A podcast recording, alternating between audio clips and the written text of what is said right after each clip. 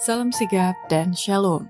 Renungan kita pada hari ini, Senin 3 April 2023, berjudul Karena Kasih Saya Kepada Gerejanya. Ayat intinya terdapat di dalam Kolose 1 ayat 24. Sekarang aku bersuka cita bahwa aku boleh menderita karena kamu, dan menggenapkan dalam dagingku apa yang kurang pada penderitaan Kristus, untuk tubuhnya, yaitu jemaat Pena Inspirasi menuliskan yang dimaksud dengan judul renungan kita pagi ini karena kasih saya kepada gerejanya adalah sebuah panggilan kehidupan yang praktis agar kita bisa senantiasa bersuka cita melewati kesukaran sebagai faktor yang menunjang kebahagiaan sejati dan sarana untuk memulihkan hubungan kita secara vertikal kepada Tuhan dan horizontal dengan sesama sebagai berikut. Pertama, bukti kita telah memiliki pengalaman Paulus karena kasih saya kepada gerejanya, maka saya perlu sadar bahwa setiap orang akan mengalami masa penampian, seperti sekam yang akan dipisahkan dari gandum yang berharga. Gereja bisa saja kelihatan seperti hendak runtuh, tetapi itu tidak runtuh. Gereja tetap berdiri, sementara orang-orang berdosa di Sion akan ditampi sekam akan dipisahkan dari gandum yang berharga.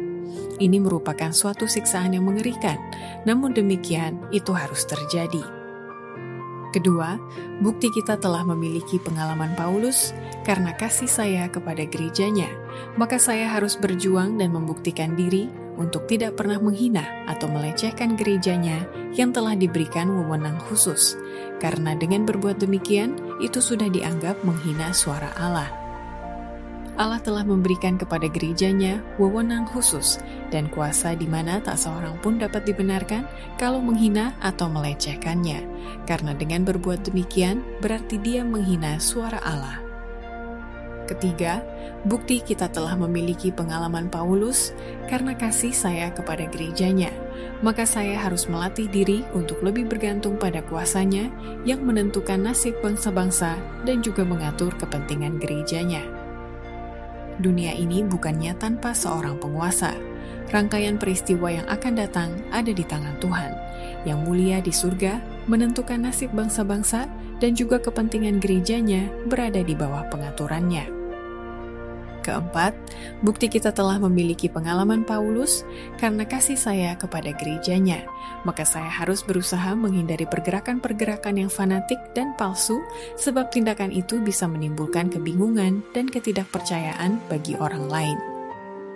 Selalu akan ada pergerakan-pergerakan yang fanatik dan palsu yang diadakan oleh orang-orang dalam gereja yang mengaku dituntun oleh Allah orang-orang yang akan lari sebelum dikejar, dan yang akan menentukan hari dan tanggal kejadian nubuatan yang belum digenapi.